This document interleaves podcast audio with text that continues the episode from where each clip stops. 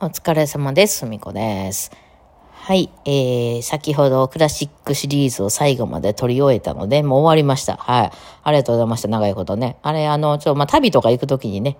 えー、あの、その間にこう、取りだめしときたいっていうのがありまして、ね、そのちょ、なんか旅先でね、ホテルとかで取れるかわかんないし、それこそ私カプセル泊まったりするから、カプセルでこんなでっかい声で喋ったら怒られちゃいますからね。はい、あの、ちょっとまとめて取っときたいっていうのもありましてね。あの、まあよかったなと思います。はい。えー、まあ、あの、クラシックのことを喋ってる間、結構コメントとか、いろいろみんな、あの、それに、こんな、初めて知りましたとか、あの、うん、まあよくあったのが、要するに今自分がやってる曲とかって本当一部なんですねっていうのがあって、まあそれですよね。なんかやっぱりその業界でだけ使われてるあの曲とか結構多くて、バイオリンとかも。まああのバイオリンやってる人、この、ちゃんね、私がバイオリン界隈やから、多い、聞いてらっしゃる方多いのかもしれないですけど、まあそうじゃない方に分かりやすく言うと、あの学校の教科書とかに出てくるあの、物語とかさ、こうみんながそのやってる、例えば、ゴンギツネとか出ていく、まあ今の教科書はどうなんでしょうか。私らの年代やったらみんな多分通ってきたと思うんですけど、えー、やけど、それってその、世の中のその小説とか、こう物語とかの中から見たら本当に一部なんですけど、なぜかみんな知ってるっていうね、そこに取り上げられたからっていうやつね。それ、それぞれの業界でみんなあるんでしょ？なんか、プログラミング業界ではこれみんな知ってるとか、あの、ゲーム業界ではこれみんな知ってるとかさ、あの、ダンス業界ではこれみんな知ってるみたいなさ、そこの中ではものすごい有名ななんかことっていうのがあるじゃないですか。ね。だからバイオリンとかもピアノでももちろん音楽、えー、まあポップスでもね、あるんでしょう。で、バイオリンやとね、よく使われたりする、あの、バイオリンの中では有名な曲っていうのがございましてね、みんながそれ勉強するときに使うよねっていうのがあって、あの、そう、バイオリンやってる人っていうのはなんかもうそれが、あのバイオリンの全てだみたいな感じで頑張って取り組んだりするんですけど、まあ、大きく見渡したらね、クラシックなんていう、クラシックだって、そもそもそんなん言ったらクラシック自体がもう今世の中のだいぶ少数派ですから、あの、クラシックのその、占めてるね、あの、まあ、何を、何をもって基準にするかわかんないですけど、それこそ資本主義的に、それだけでどんだけ収益を上げてますかっていう、どんだけ売れてますかって言ったらめっちゃちっちゃい円になると思いますよ。ね、そう、ポップスの方がやっぱり大きい、大きいんで、市場が。うん、市場という意味ではだいぶちっちゃくなるやろうし、やってる人口でもだいぶ少ないんじゃないですかね。あの、だからクラシックにハマってる人からしたら、そこが全てやろうし、もうその自分の世界においてはクラシックが大部分を占めるってなるんでしょうけど、まあ、その世の中のパーセント的なところで考えるとだいぶ少ないからね。そう、だからまあそういうふうに考えるとやっぱ自分がやってるとこってこう目の前にあるものってすごい大きく見えるから、あの、ついね、もうこれが一番、これがすごい、あの、重要なもんなんだ、みたいな思っちゃいますけど、まあ、大きく、大きく世界を見てみたらね、あ私あの、昔宇宙の話とかすっごい好きで、だけど宇宙に思いを馳せてるともうアホらしになりますよね。あの、なんていうんですかね、その、自分がね、その買い物行く距離が遠いとか、学校までの距離が遠いとかって思ってたけど、なんかその、大阪、東京とかうろうろしだすと別にそれぐらい全然近いよねってなるし、それこそ海外とかね、行き来さしたら大阪、東京なんて日本の中で行ったり来てるぐらい全然大した距離じゃないよねってなるし、そんなこと言ったら月まで行くみたいなことを考えたら別にそんな地球何周ぐらい大したことないよねみたいになるし、みたいな、そう宇宙の話にしてるとね、太陽までの距離とか考え考えたら、地球と月になんて全然大した距離じゃもうくっつってるぐらいのもんやしな、みたいな。そんなこと言ったら銀河系がとか、なんとか、なんとか星雲がとかなってきて、そのうちブラックホールのあの、ビッグバンガーみたいになってきたらもう、あの、とてつもない話になってきて、え、その中の、その、バイオリンのザイツっていう曲、ザイツっていう人の曲がバイオリン界隈では超有名なんですけど、えー、とかが、なんやねんっていうね、話なんですよね。いや、ほんまね、結局そうなってきますよね。うん。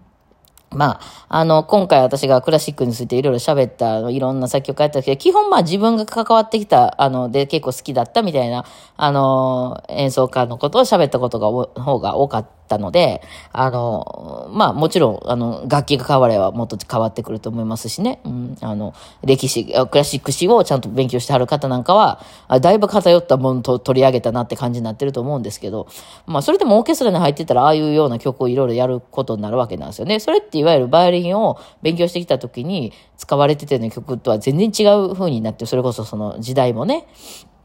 あの、いろんな時代のものを取り上げますから違うか、変わってくるし、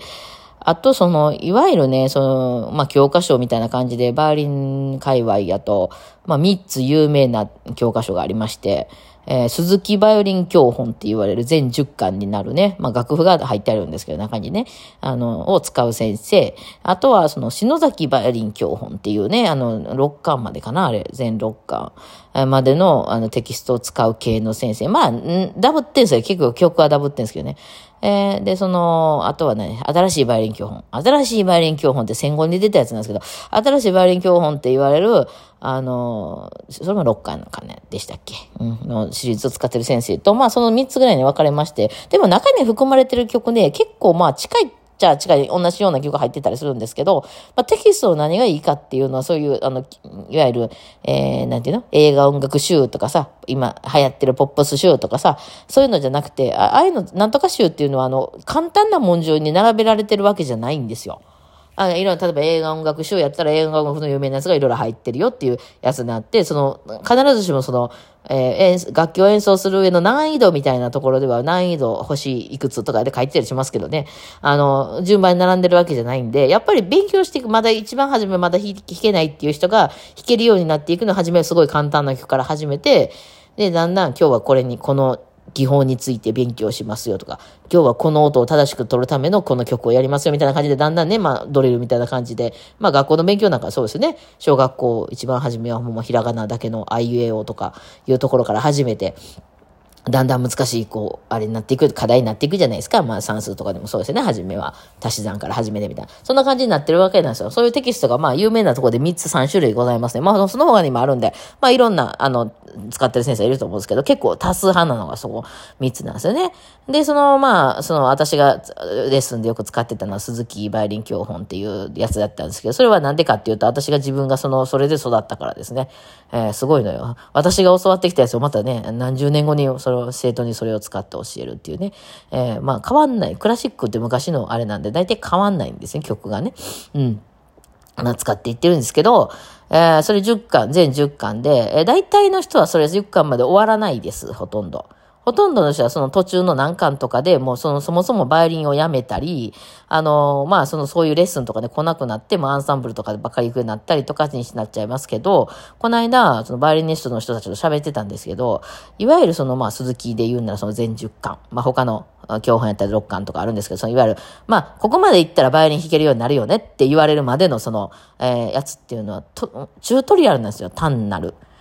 あの、ゲームとかでありますよね。一番初めに、こうやったらジャンプできますよとか、こうやって物を拾ってくださいとか、えー、あの、回復するときはこれを使ってくださいみたいな、こう、チュートリアルな部門ってありますよね。要するに、このゲームはこういう風に動かしてくださいね、みたいな、で、あるやつね。説明、説明書みたいなとこ。で、それが一通り終わったら、えー、そっから先は、じゃあ、こっからゲームの始まりですってなるやつね。えー、まあ映画なんかでもちょっと説明あったりしますよね。あの、先週までの説明なあらすじみたいな、ね、あったりとかして、そっからスタート始まるよっていう、その前のところまでなんですよ、いわゆる、あの、そう、あの、あれ、ドラマ、先週までの、なんとか、あの、ね、ドラマの、あれみたいなやつ、あるじゃない、初めにちょっとだけあるじゃないですか、1分ぐらい。あれの、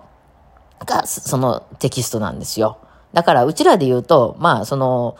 本当に100、100%やったら2%か3%のところも、もっと少なくてもいいかな。まあ1%、2%ぐらいのところでその教本が終わってるっていう話。まあそっからやんな、バーリンってなっていう。まあこれは多分全員そう思ってはると思うんですよ。ただ、それってほとんどの人が終わんないんですよ。すごくないですか、それ。ほとんどの人が終わらない難易度なんですよ。その、それを勉強し始めて。私もレッスンし始めて、ほとんどの人がそれ10巻まで、私はね、最後まで見ませんでした、10巻まで行った人。あ、もともと終わってたみたいな人はレッスンしたことありますけど、1巻から始めて、それ10巻まで行けた人って私のレッスン人生の中でなかったです。だからそれぐらい難易度が高いもんなんですけど、バイオリニストにみんなどう思うあのテキストって言ったら、まああれはチュートリアルやねって、あそこからが本番やねってな、全員が思ってるんですよ。すごい世界観じゃないですか、この世界のさ。だからね、生徒さんたちがこのバッハのなんとかとかね、その、なんかこう、ザイツのなんとかの曲がとか言われても、いや、そんな小さな話っていう、それぐらいすぐやっといてなっていう話になっちゃうのは、これはもう許してほしい。もうそういうレベルなんですよね。うん、だからその演奏者からしたらね、その、そうなんですよ。ね、で、またこっからさらにその宇宙の話じゃないですけど、私は今クラシックの方を出て、違うジャンルに行ってますよね。まあ、いろんなジャンル、あの、見てると、あの、その、バッハがとかね、とベートーベンがとか言われても、それってクラシックの中の話ですよね、みたいな。うん、そんな、それ大事ですか？っていう、なんか、っていう話なんですよ、私からしたらね。うん。だから本当にまあ、そういう、こう、スケールでかく見てしまうと、あんま大した話ではないっていうね。まあ、そこをがっつりね、あの、取り組んでる人からしたら、そんな、あの、そんな大した話じゃないことはないってなるんですけど、まあ、そういうとこですよね。で、それがですよ、まあ、そういうのがあるって分かってて、あの、まあ、あの、ベートーベンについて研究してあるとか、それは全然構わへんですけど、なんていうのかな、それが全てなので、とか言って、わーってこう言ってる人見ると、ちょっと痛くなっちゃうっていうやつやってる人がじゃないですよ。そういう他のレベルが、あの、世界があるって分かってて、銀河系がこんだけ広いって分かってて、でも今地球の話をします。やったら分かるんですよ。でも、世の中の全てが地球だみたいに言われてしまうと、あの、端っこに行ったら滝で全部落ちて、下象が支えてるんだみたいになってると、ちょっと痛いじゃないですか。うん、例えば、その、あの、親戚の人が、あんたファックスの使い方はちゃんと覚えといた方がいいよ。あの、やっぱファックス使えないと仕事にならへんからねとか親戚のおばちゃんだから言われたら、結構本気で言ってたら、え、ちょっと痛いってなるじゃないですか。なんか それと一緒。だから、ほんまにね、クラシックガーガーガーみたいに言われちゃうと、うんってなるんですよ。世の中もっと広いよ、みたいなね。ええ